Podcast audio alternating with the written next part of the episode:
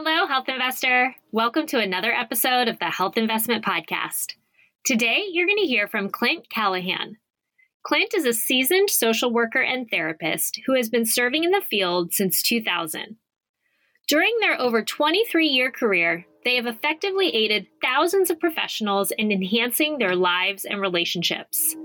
They have observed the profound positive changes in their own personal life and the lives of their clients by utilizing the small changes, big impact, 1% per day transformational system. It's about giving people practical psychological tools to improve their lives in just 15 minutes a day. In the episode, Clint discusses why small changes have the biggest impact, how to break out of old thought patterns, why the quality of your stories determines the quality of your life, and more.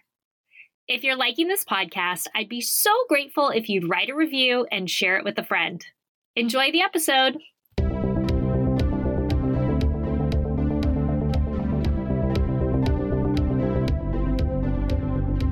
I'm Brooke Simonson, certified nutrition coach and your host of the Health Investment Podcast. If you're ready to look and feel your best without any confusion, frustration, or stress, you're in the right place. Each week, I interview experts and share no nonsense, research backed tips so that you can finally lose weight for good, eat healthy long term, have the high energy you crave, and feel like a million bucks. I'm so happy you're here with me today. Don't forget to hit subscribe so that you never miss an episode. Hi, Clint. Thank you so much for joining me today on the Health Investment Podcast. Thank you for having me. You, like everyone else, has a nicer background than I do, but I'll forgive you. I, I'm in my closet if people, you don't see me on video ever, but you have a very beautiful, relaxing, inviting space behind you. Well, it is my therapy space. So without my wife actually putting it together, it probably wouldn't be as relaxing and it probably wouldn't be as inviting. So, so props to her, not to me. I already feel better just looking at that space. I mean, it's good. it's lovely. So, uh, I guess good thing I don't do therapy in a closet. I don't feel like this is as inviting of a space in here. yeah. As long as you it never know. You, all good. For sure. Can you tell us a bit about your background and specifically what led you to become a therapist? Sure, I'm more than happy to. So, my story begins way back when I was born because I weighed one pound, 15 ounces at birth. I got down to my lowest birth weight according to the journal I found that my mom kept, like one pound, eight ounces. And this was 47 years ago. So they didn't know that you could hold premature babies and do any of those different kind of things. So my first about four months of my life was in an incubator, being poked, prodded, surgery, those kind of things. And I found uh, the journal, like I mentioned, that my mom wrote, where she said, the hardest thing about watching him being the incubator is when I try to reach in and touch him, he flinches away like I'm going to hurt him. Mm-hmm. So that was the beginning of my life. And little did I know that that actually would have a huge impact on the rest of my life because I was a baby. What did I know? I didn't know anything. I was just born. And so they did a whole bunch of experimental stuff to try to keep me alive, but my body rejected it, and other people, other kids, they died. And so my parents came in every day to the hospital or stayed at the hospital, wondering every day if I was going to be dead. So that's how it, that's how my life got started. So a little bit of stress there, just a little bit. And so from there, I got in. So then, you know, I went home, home was fine. I grew up in the Black Hills of South Dakota with my with my parents and with my sister. Home was great, and then I went to elementary school, and elementary school was rough because bullying began in elementary school, and it lasted all the way throughout elementary, middle, and high school up until about the last year of high school. Did I have friends? Yes, I had good friends. I had good people in my life too, but also the hard thing was with some of with some of the, my friend groups, it was the the thing where the individual friend was great in one on one. But as part of the group, it became the group think mentality where nobody wanted to step outside of line. So you weren't the one being bullied. And so, me being a relatively overly sensitive kid and all these different things, I tended to get bullied the most out of everybody in my friend group. And that was really hard. But that also really, then also, you know, it gave me all the wonderful little superpowers now that I think of them, even though they sucked at the time, which is people pleasing and being a chameleon, being able to read people, anxiety, depression, all the fun stuff that happens after you get bullied. And so from that, that actually started my path down mental health because my parents saw all this stuff because I was getting, I had the physical symptoms of feeling sick all the time because I didn't want to go to school. And so they found out that that was not just me feeling sick all the time, but that it was that kind of stuff because I finally confided in them, I think when I was like eight or nine, because I was having a lot of anger issues and those kind of things because I didn't have any control in my life. So I started therapy the first time at 11 years old, and I did that for about a year or so. And it really started me to go, oh, wow, that's what these things are. That's what these feelings things mean. That's how the way friendship is supposed to be, and all this kind of stuff. So that's what started me getting interested in mental health is that piece right there. All those things, the anxiety, the depression, the people pleasing, the, you know, all those things are things that I'm, I still fight with myself to this day because that created that story in my brain, that foundational story that I continually have to check and tell it that it's wrong because mm. I still have that. Even after doing this for 23 years and being a therapist for 23 years and being a husband and a father and being good at my job, I still get that same feeling of why is anybody going to listen to me? What do I really have to offer? And it's those kind of things that create that continual feedback loop inside of our own brains. Hmm. I know you do have a lot to offer, especially in terms of the system you've come up with. And mm-hmm. we love actionable tips here on the Health Investment Podcast. So, can you tell us what is your small changes, big impact system, and how did you come up with it? Sure. So, small changes, big impact came out of me. It came out of my pain, my stuff, trying to get my stuff together. Because, so around 2000 three, my mom was diagnosed with an autoimmune disorder, and it basically started melting all of her joints. And so she was in a lot of chronic pain, and I watched her go through that, and ultimately until it ended, where she ended up committing suicide. So that was, and that sent me into a big grief spiral because I was with her two weeks before she did it. I was at a hospital with her where she told me she was going to do it. I told them they were going to do it, and they basically told me, no, if she does the program, she'll be fine. And I said, no, I do this for a living. I was working in a locked psychiatric hospital at the time with people that were suicidal. So I knew that what she was saying was 100% what she was going to do. So going through that really sent me into a spiral because, again, the imposter syndrome and all those things. If I can't help my mom, then how can I help other people? How can I be a good therapist, a good you know, a good social worker if that is what just happened in my own family I couldn't prevent it, which I now know, of course, is com- complete and utter stupidity because she made the choice. I didn't make the choice. She did. It took me a long time to f- figure that out.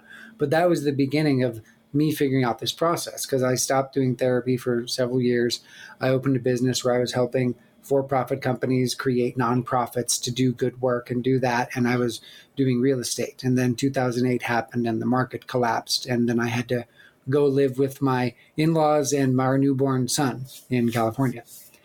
And so, from all that, I had to figure out how to change my life because I didn't like the way it was going. I didn't like how I was thinking. I was feeling disconnected from everybody. I was going back to those old patterns that I tried so hard to break out of. And so, I had to find a way to be better. So, I went back into because I studied Buddhism a lot when I was in college, so I started meditating again. I really practiced. I learned about box breathing, and so I really practiced box breathing. And I just started taking five, three five minute chunks, which I still do to this day. Of five, do five minutes in the morning where I meditate for three minutes. And meditation is not for me. Oh, you have to do it the Buddhist way. No, it's just sitting somewhere quiet and being still and breathing and letting your brain figure out what is going on up there.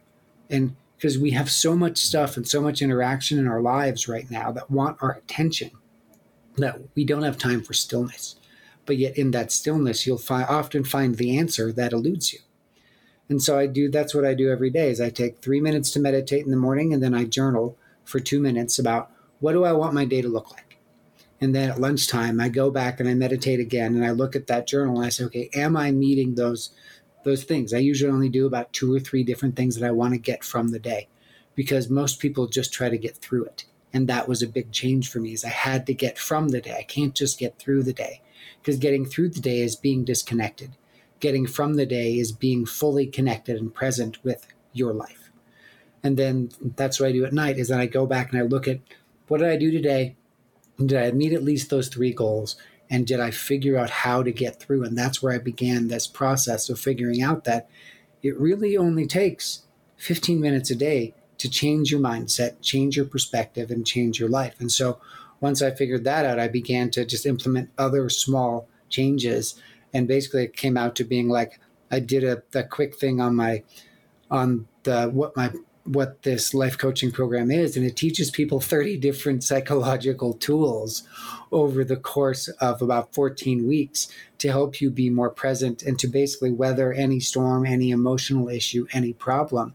Because really, it comes down to the story in your head that you tell yourself creates reality. So if you can figure out what that story is, but also control your body, because 80% of everything that we experience in life is body first. And that's what most people don't think. Your body informs your brain, and your brain just analyzes the data and tells you what's going on. And I'll, I can talk more about that later. Mm-hmm. When you were talking about your meditation throughout the day and your mm-hmm. morning one, even it's funny you said five minutes in the morning.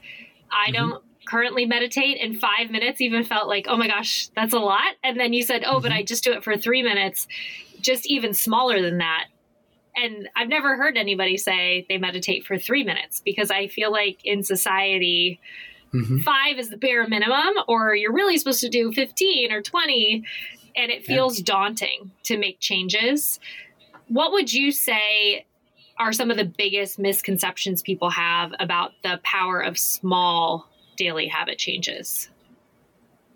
That if they don't, it's basically go big or go home, right? right? That's the saying that you hear. And it's like, no, it's not. Because I've been to the big events. I've done the Tony Robbins stuff where you walk across coals. I've gone to the Jim Rohn three day seminars and all these things where you come out and you're just on fire for life and all these things. But then you get back into your everyday life. And everything around you, nothing's changed. You may feel like you've changed, but then inexorably, the pull of the everyday life of commuting to work, of dealing with your boss, of dealing with kids, of dealing with family, of, of having to wait in line for 20 minutes to get a coffee, and all these things pull you back into that dissatisfaction with life. Hmm. And so the small changes model is really about, and when I say small changes, I literally mean if all you can meditate for is one minute, great. Just do that four times a day. You've now meditated for four minutes. Wow. You are at least, we're now present, or at least attempting to be more present for four or five minutes a day. That's it. You don't need more than that because, and then when you do that, you build in failure that's the thing that most people don't want to talk about when it comes to goal setting. If you don't build in failure, you will fail at most goals because the way we've structured and built goals in our society is here's the mountaintop. That's what we're going for. This is what we do to get to the mountaintop. But once I'm there, then I'll know who I want to be. But that's wrong. First, you need to figure out who you want to be. Then you need to do the steps to be that person which then will lead you to the having of the life that you want. Because if you look at some of the most famous and successful people that are out there, they did all the stuff they were supposed to do. They got the having of everything, but yet all their relationships, their all their life, all the stuff that is really has any value crumbles and falls apart. But wow, they've got all the money and they've got the fame and they've got all these other things, but yet the rest of their life is in shambles. Which one do you want? A life of peace and comfort where you have the love of family and friends and people around you, or always worrying that the next person that you talk to just wants something from you? Because if you know who you are when you're at the top of the mountain, you already have an idea of where you're going to go next. But if you don't build the goal the right way, you get screwed up and you you have that problem at the end. I want to take a quick break from the episode to tell you about a company I've been impressed by for years. Thrive Market is an online shopping platform that offers thousands of products at 25 to 50% off retail prices. For just $60 a year, you get access to a wide variety of premium pantry staples, supplements, beauty products, and home goods at unbeatable prices. To put things in perspective, I save about 20 to $30 per shipment which means my annual membership fee pays for itself after just two orders. My favorite part about Thrive Market is that for every paid membership, they donate a membership to a low income family, veteran, or teacher. So not only do you save money on your purchases, but you also make healthy products accessible to everyone. To read my full Thrive Market review, steal my shopping list of over 150 items, and save additional money on your first order, visit thehealthinvestment.com slash thrive market or just click through the link in the show notes. Now, back to the episode. Hmm. How should we approach failure then? You said build it in. So expect to fail at certain Yes. points? So the way I build in failure is I basically think of it like like so with with diets and stuff. Like so diets are the easiest thing because it's very understandable. So with a diet, it's like, okay, everybody like so you go and do a workout routine, you're on a strict diet, but you get like a cheat day, like once a week, right? So for most people, before that cheat day would have been failure, right? You're failing because you're you're you broke your diet for that day. So now you're failing because you're not doing your diet 365 24 7 and i look at that as the same day as the same way. The way i look at it is in my life i give myself three cheat days a month where if i don't feel like meditating i don't and i don't feel bad about it because it's part of the goal. Hmm. yeah, I, I make sure that okay i'm not always going to say the right thing i'm not always going to do the right thing i'm not always going to feel like wanting to be this best version of myself so I give myself a pass to just basically, some days I can just have a bad day, and that's okay. But just because I have a bad day doesn't mean the people around me get to have a bad day because of me. That's the difference. So it's building in those failure points for yourself, but not taking it out on other people. And that's what I mean by build in failure. Because when you know that you have the ability to fail and that it's not going to destroy everything you've worked for, then more often than not, you don't take the opportunity when you feel like I don't want to do it, because then you decide, you know, I actually can do it. Because, you know, maybe I don't want to burn all three of my failure days the first three days of the month, because that makes the rest of the month really hard, right? So it allows you and it gives you the space to have that conversation with yourself instead of feeling like if I'm not perfect, I'm horrible. And that's Mhm. one of the things that's the hardest thing because in our society, it's all about achieve, achieve, achieve, consume, consume, consume. No, that's not what it's about. Mhm. I also I've worked hospice as part of my career doing being a social worker and the last thing that people ever talk about before they're getting ready to die is ever. Boy I sure wish I would have bought that thing. Instead it's I wish I would have taken that trip with my family. I wish I would have spent more time with my kids. I wish I would have done these things and created deeper more meaningful connections with the people in my life because that's all that really matters. And you know that's one of the things that I really try to take that to heart because I was reading an article a couple of weeks ago, and one of the statistics just it made me shake in my boots being a parent because it's 93% of our time with our kids is spent in the first 18 years of their life. Hmm. 93%. That means for the rest of our lives, for the rest of my life, after my kid turns 18, I get 7% of, of my time with them for the rest of my life. And I was like, there's that math has got to be wrong. There is no way it's 93%. So I went back in my own brain and said, okay, let's see. I was with my parents pretty much every day up until I was 18. Then I went away to college. Oh, then I was with them maybe every other, every couple of weeks for the first three months. Oh, then I was with them about every six months. Oh, then I moved to Washington State and got my master's, and I saw them one time. Oh, then I moved to California and I saw them every two years, maybe. Oh, then and then and then. And it's like, oh, wow, the math is right. I don't like that math. So, mm. what did I do? I started to change what I did with my kids. I basically now, when they ask me, hey, dad, can you play this video game with me? I'm like, sure. I have a half hour. Let's play that video game. Instead, I would have said, no, I'm too tired. I, I really don't feel like doing that. I don't, I don't want to. But instead, it's like, no, yes, I will do that. Hmm. Yes, I will take the time to be with you and to do this thing that you love, even though for me, I don't really like the game they're playing, but I still do it and humor them, and they think it's the best thing ever because dad is now playing this game that they love and they get to basically hunt me and shoot me in the game and they think it's fantastic. Yeah, so, I was gonna say dad's probably losing at the game, right? There. yes. Well I've been playing video games since I since I was seven, so I'm pretty good at it. Oh nice. But but they but but they don't know that. So sometimes I let them win, but sometimes I just mess with them just for fun. like I've got years and years on you. That's right. You don't you don't know how many years I've got. Yeah. When you can master the first Mario jump, then you can come talk to me about playing video games. When you can beat Pitfall, then you can come talk to me about playing video games. I like what you were saying about building in this idea of failure and kind of how you approach failure is going to determine essentially how successful you are. It sounds like at meeting any goal. Mm-hmm. This conversation came up the other day with clients in my group program. I work with clients on nutrition and weight loss coaching. And somebody asked, What do you do when you don't feel like it, but you know you should do it?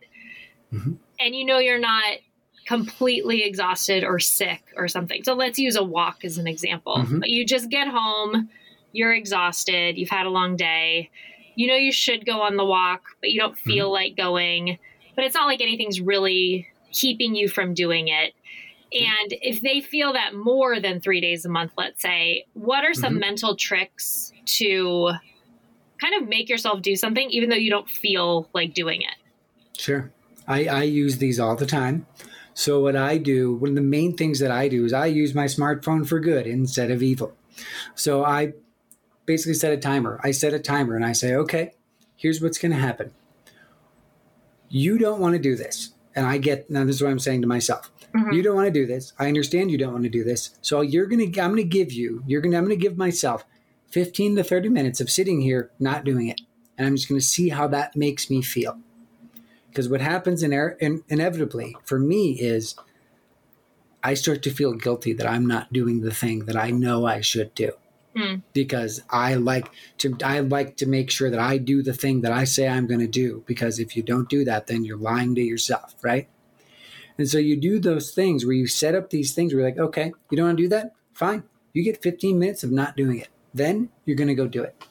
Because if you do that, you will talk yourself into it if you know that there's this deadline that you need to go do this thing. But you can have 15 minutes where you can do whatever you want. You can take a nap. You can just, well, you can just hang out in the house. You can go play a quick video game. You can do whatever you want for that 15 to 30 minutes. But when that timer goes off, go do it.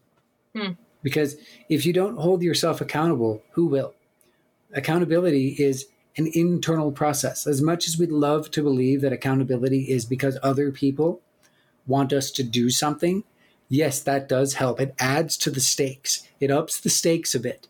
But having yourself go, okay, I know that I'm doing this and I'm doing this for me because I want to be X. I want to lose weight.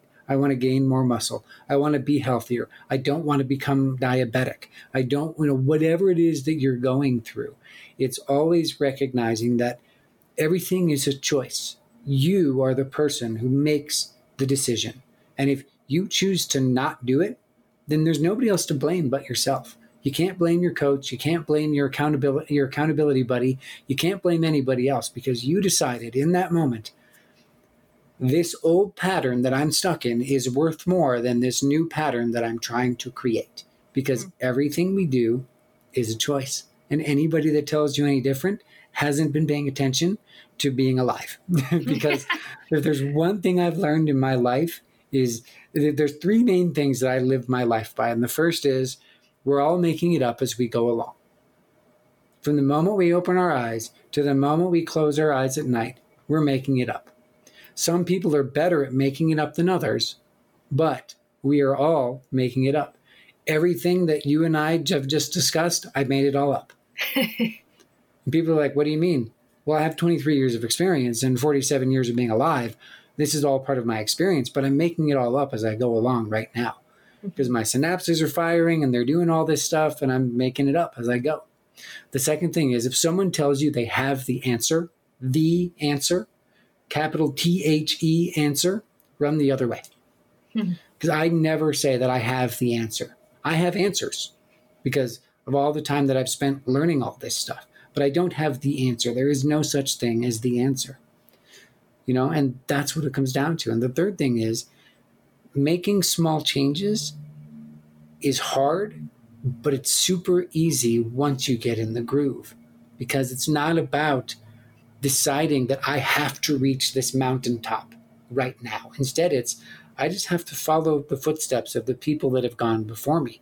Because all the things that I say about mental health, life coaching, and all these things I've learned in my life, I didn't come up with them. I learned it through reading, through talking to people, through doing different things. There's nothing new under the sun. It's all somebody else's idea in some fashion. But you adopting it and using it for yourself to move that needle for yourself, even just 15 minutes a day, just a slightly bit more towards healthy and healthier. When you do that in 100 days, you will see changes in your life that you can't believe happened just because you took a moment to stop and go, What do I really want out of this thing called life? Because as far as I know, this is all we got. I spent the first 38 years of my life being miserable, people pleasing, being anxious, being depressed, always worrying what other people were thinking, always having all of those issues coming at me all the time. And it was really hard to live like that.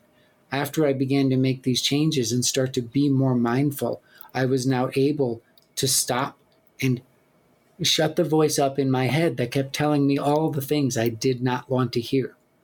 Because I had, but I had to make the choice. Because the only person that can stop the voice inside of your head is you. Because hmm. guess whose voice it is? It's yours. It may sound like mom, dad, grandpa, best friend, worst enemy. You know, it may sound like somebody else, but it's still you. Right. You t- you mentioned old patterns Mm-hmm. And I think that's another thing that comes up a lot with clients. They'll say, you know, I've been dieting for 10 years. And then I take the same approach you're talking about. So we're making small mm-hmm. changes mm-hmm. gradually over time. And they come up against resistance of these old patterns just being the loudest mm-hmm. in their minds. How do you stick with small change when the old patterns are so loud and dominant and mm-hmm. just what you've done for so long. Yeah. This is so this is a cognitive behavioral therapy trick. You tell them to basically brain dump onto a page. Literally write it out onto a page. Because the way the brain works is in general terms this part is emotions. This half of your brain is emotions and then pointing to the right part of my head. And the left part of my of my brain is where is where logic lives. And so when you are so when you're trying to break through a pattern, the first thing you have to break through is the emotional talk that you're, the negative self talk that you're talking to yourself. And so by writing it out, you're pulling the negative story from the right part of your brain. It crosses the little tendrils in between the right and left hemisphere, and it goes into the, re- the left side of your brain so you can make sense of it and put it on a page. But when you read it back, it goes through the left part back into the right part. So what it does is it changes how you view the story you're telling yourself. Because when you write down, I've, I work I work with a lot of, of uh, military veterans. And so I have this one this one veteran that I've now been working for for two years. He resisted journaling for seven months. It was I literally asked him every single week when I saw him, "Did you even try and journal once today? J- just a little, one sentence, anything?" No, I'm not going to do that. I don't want to do that. Finally, he got to the point where he was so fed up with the way his life was that he wrote down the journal. He re- redid his thing. He wrote it down. Came back the next came back next time and said, okay, I, I did the journaling thing. I'm like, okay, what did you find out? You did that to make me feel stupid, didn't you? And I'm like, no, I just did it because I wanted you to see what was going on inside of your own head. He's like, well, it made me feel stupid because I can't believe that this is the story that I was acting on and acting out every time I'd get into that situation. And I'm hmm. like, okay, so what did you do? He's like, well, I went and I journaled some more, which I didn't think I was going to do. And I'm like, okay. And he goes, and I did the box breathing thing that you told me to do. And I'm like, okay. And, and then I didn't do the thing. And I'm like, oh, okay. And what happened after that? Well, I haven't done it now for four days. I'm like, okay. And what does that mean? Well, my I, I didn't snap at my wife. I didn't have an I didn't get mad at my kid. I didn't do these things. I'm more connected now because I now know that when that story comes up, I know what it is. That's how you break the pattern. The only way to break the pattern is you have to have awareness of it. And the only way to get awareness of it, you have to get it out of your brain. Because when it's in the emotional side of your brain, it's like liquid mercury Hmm. It can break apart into 900 million little balls and go hide somewhere else in your brain and then all come back together and may and have that story be prevalent again. But by pulling it out and putting it on the page, the only way to change what you wrote is you have to either rip it up, you have to burn it, you have to erase it, you have to do that. But when you see it, your brain now sees it differently because it's not this story in your head. It's now oh, it's on the page, it's physical, it's real. And that's the thing that people get most frightened about. Hmm. Because if I pull the story out of my head and I see it and I recognize what the story is, then I now have to do something about it because I can't let that continue to be the story I follow. And that's why people get stuck in patterns because you have to then own it. Because once you own it, you can fix it. If you don't own it, if you keep saying it's somebody else's problem, you can't fix it. That's like saying, hey, I own, you know, you loan me your car and I don't give it back to you. Do I own it? No. I can't do anything. I can't sell it. I can't do anything with it. If anything, I'm now a thief. So until you own it, you can't do anything with it. That's the thing is once you own your stuff, once you own the story, once you recognize the story, you can then break the story apart and you can get rid of it and you can decide I'm not going to follow that anymore because I know where that story leads. That story always leads to the highway with the bridge out where I go off the cliff. And I'm really tired of going off the cliff and splatting like Wiley Coyote. Hmm. Outside of hosting this podcast, I work as a nutrition coach specializing in evidence based, sustainable weight loss. If you're ready to stop yo yo dieting and start living a healthy, active lifestyle you're proud of, I'd love to work with you in one of my programs. Unlike restrictive, one size fits all diets that only provide short term results, I help you adopt science backed nutrition and lifestyle habits that work for your unique likes, dislikes, and time constraints so you can lose weight permanently have high energy throughout the day, feel completely in control of cravings, and stay consistent long term. To learn more, visit thehealthinvestment.com or follow me on Instagram and TikTok at The Health Investment. I'd love to hear more about what you mentioned the body brain connection and how we feel mm-hmm. things in the body first. Can you sure. describe that a bit more? Yeah. So, so basically, the way the way it works anthropologically, anthropologically speaking is so about 185,000 years ago, they, according to the fossil record and anthropologists, there was a massive change in the way human beings were able to begin processing things because of possibly interbreeding between Neanderthals and all that kind of stuff. But what it did is then you have 180,000 years of survival. So in our body, genetically speaking, in our brain and in our body, genetically and memory wise, there is always fear, biological fear. Biological fear is different than psychological fear.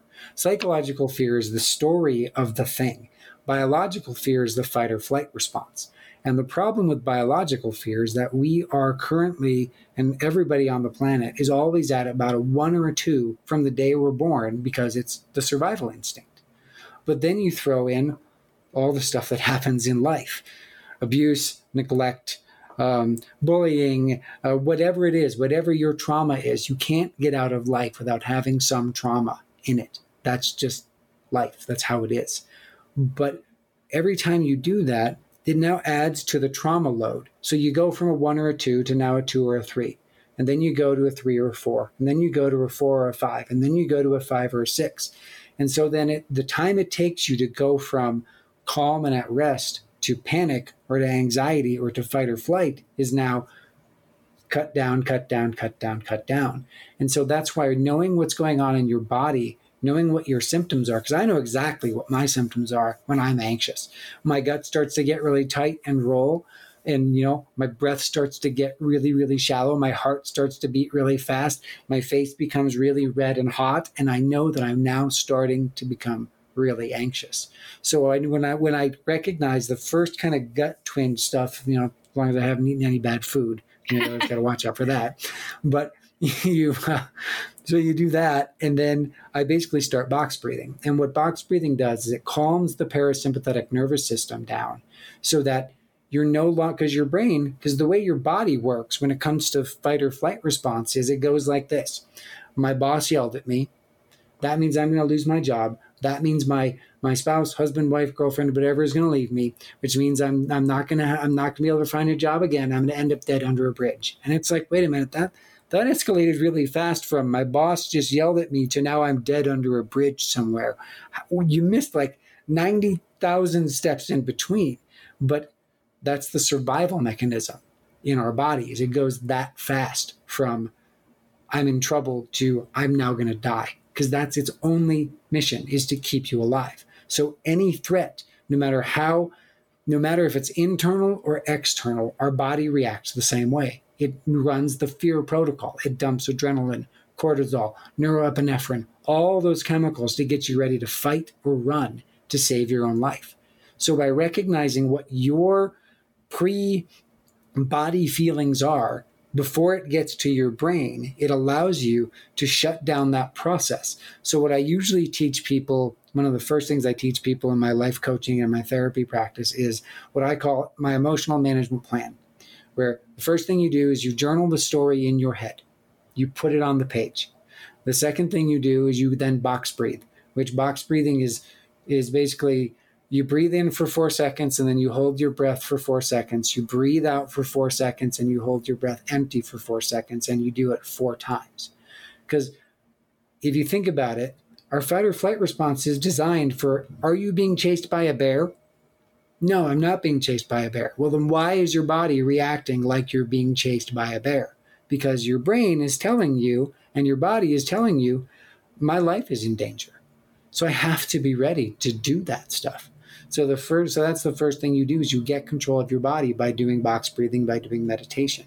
You then go do a little bit of light exercise, power walking, quick bit of push-ups, sit-ups, whatever you can do. You do those things because what it does is that then lets the adrenaline go to other parts of your body. Because when you're just sitting still and you're in paralysis or in fight or flight mode, adrenaline only has about four places it can go. It goes to mm-hmm. your guts, it goes to your lungs, it goes to your heart, and it goes to your brain. And when it goes to your brain, that's why when we are panicky or, ang- or anxious, it makes everything slow down. You get this time dilation effect, like, and your brain starts to go, "This is now how I'm going to feel forever." Which, and then I, to that I usually say, "Well, wait five minutes. Forever will be over. Don't worry." And then you go back and you read the stuff that you wrote. By doing those things, you now see because now you're hitting this from all four all three angles. You're looking at it from a psychological angle because you're recognizing what you wrote and that the story you're telling yourself is wrong. You're looking at you're getting it from a physiological angle because you're calming down your nervous system. And you're getting it from a physical angle because you're burning off all the excess chemicals that are in your body. And by doing that it allows you get to get back to that state of rest. Otherwise it just stays in that cycle where it loops between your heart, lungs, and your brain, and you end up feeling like you're going to have a heart attack or a panic attack, or like for some people, they even get stroke like symptoms where their eyes start to cross and they get blurry vision and all these things. And it's all those kind of things. And that's why doing those things is so important because, and really, the thing is, doing that plan takes about five minutes. It takes longer for me to explain it than for you to do it. mm-hmm. Right. And so it's get it out on paper, box yep. breathe, yep. do like 10 push ups or something. Yeah, do 10 push ups and then read what you wrote so you can see that it's foolish. Because mm. when you mm. see that it's foolish, that's the part that really lets you go, oh, okay, I recognize this story. I've looked at this story before. I know that this story is false because how many times have I written this story down now? 10 times, 15 times, 100 times? Because that's the thing. I mean, if you were to look at my journals, most of my journals are the same story, the same story, the same story, the same story, slightly different story, but it ends up the same way. it's, it's the same story over and over again because that's the pattern we get stuck in is those things. Because when it comes to human beings, that's what we do. We're pattern recognition machines. What about when it's just your first few times writing the story? Because then mm-hmm. you don't have the hundred times that you know it's not true. Yeah. So even if it's your mm-hmm. first time, yeah, is that a lot harder because you your, still believe it? Well, but even if it's your first time, that's why if you can be as honest with yourself as possible when you put it on the page, like all the stuff, all the bad words, all the things that all the things that it's going to happen, how it eventually is going to lead to you being XYZ dead in a ditch somewhere, whatever it is. It's putting it down as honestly as you can so you can really get a window into what are you actually telling yourself. And this does take practice. This isn't something that you can do one and done and I've got it figured out. I mean, mm-hmm.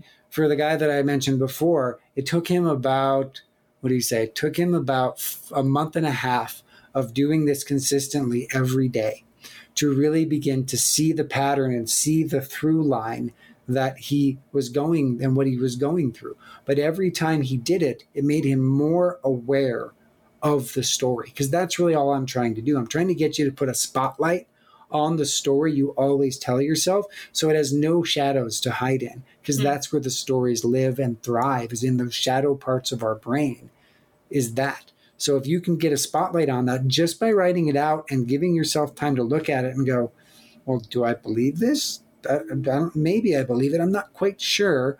And that's what i usually tell people. When you do the emotional management plan if the first time when you read it after you after you do all the stuff and you still believe it at least 50% do it again. Write some more. Breathe some more. Go do a little more exercise. Come back and read it again and see. Because it's that's how you will finally see that this doesn't make any sense because the stories we tell ourselves if anybody heard what was going on inside of our heads most of the time with the way that we talk to ourselves they would be so sad for us because the things we say to ourselves, we would never, ever, ever in a million years say to another human being in front of us. Mm. You would never say it to somebody else. And that's how you know it's false. If you can ask yourself that question, would I say this to my best friend? Would I say this to my mother? Would I say this to my son? Would I say this to my daughter? Would I say this to these other people? Because if you wouldn't, then why are you saying it to yourself? I know you said you don't have the answer, you have mm-hmm. answers, mm-hmm. and you help people make small changes. You've mentioned multiple times small changes like journaling, box mm-hmm. breathing, meditation.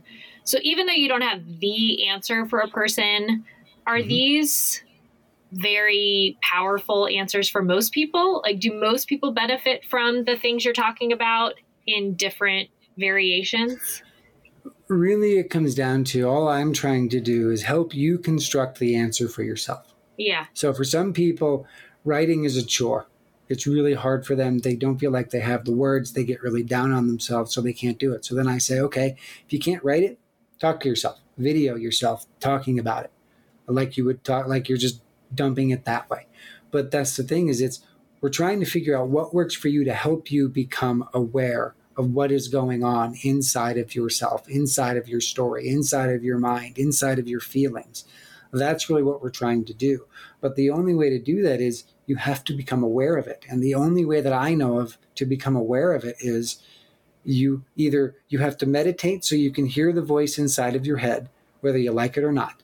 You have to get it out of you somehow by putting it on paper, putting it in a computer, putting it on a video so that you can see it through your eyes because when things come in through your eyes or through your ears, it goes into your brain differently than the feelings that are living in your brain. Because when the story's trapped inside of your head, there's no daylight in there. There's no way you can have illumination because it's trapped, it's stuck. So until you get it out, you can't see it. And then from there, knowing what's going on with your body helps you then to manage the hormonal piece of it because the biological part of fear and the psychological part of fear, when they join up, that creates panic attacks. Mm. And that's why these things are so important to do because the more that you understand how your body's feeling and you're like, oh, wait, okay, I'm start. Oh, oh, yeah, I'm starting to breathe that way. I'm start. I recognize that. Okay, I need to.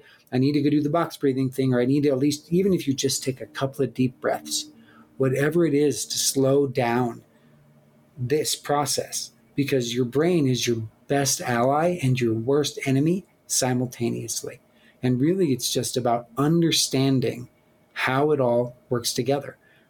I'd love to tell you that human beings are rational creatures that are occasionally emotional, but we're not. We are 99.9% emotional with occasional rationality. And that's the thing. I'm just trying to get you to access the rational piece of you that goes, What is going on? This doesn't make any sense. One of my favorite illustrations that I ever saw about, about the brain is when your brain is dreaming, it's like the logical part of your brain is the audience, and the emotional part of your brain is on on the stage. But they've never had, they've never done any acting, they've never done any kind of thing. It's just there's no plot to it. It's just craziness up there. So the logical part of your brain is looking at that, going, "What in the holy? what is this thing? This makes no sense whatsoever."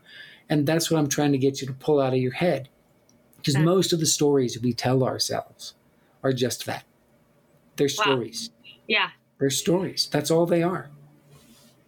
Really fascinating. Uh, this has been illuminating, to use your word, in so many different ways. One of the final questions I ask each of my guests is In your mm-hmm. opinion, what does it mean to make the health investment? In my opinion, what it means to make the health investment is for you to be aware of what's going on with you in all the areas of your life, in being mentally healthy, being physically healthy, being spiritually healthy, being knowledgeable, all the different ways. Because if you don't have all the different aspects of it, then you're missing part of the story. So you need to try to get as much of the story as you can so that you can make it work for you instead of you always feeling stuck. Hmm. Where can listeners follow and find you? Sure. Uh, so everybody, you can follow and find me at smallchangesbigimpact.net backslash info. And on that website, there's more information. There's a link to a 20 minute training on burnout, or you can just set up a phone call and you can just talk to me directly. Uh, you can also find me on Facebook and Instagram at Small Changes Big Impact, the number four and the letter U. Hmm. Awesome. Well, I will put links to those three places in the show notes. And I just want to thank you so much again, Clint, for being here. I honestly learned a ton. This went in directions I didn't even expect, but I am coming away with so much myself, and I know listeners probably are as well. So thank you for being here. I'm very happy to do that. Like I said, I've got lots of stuff in my head. I'm more than happy to come back and keep talking. awesome. awesome. Thank you so much. Well, that's all for today. Thanks again for joining me here on the Health Investment Podcast. I'm so grateful for each and every one of my listeners. On your way out, remember to hit subscribe so that you never miss an episode. See you next week. All content in this podcast was created for general informational purposes only by a non physician. None of the content should serve as a substitute for professional medical advice, treatment, or diagnosis. Always consult a qualified health provider with any questions regarding a medical condition and before making changes to your diet, lifestyle, and or exercise programs. Do not disregard any professional medical advice you have received or postpone seeking such advice because of something you heard on this podcast.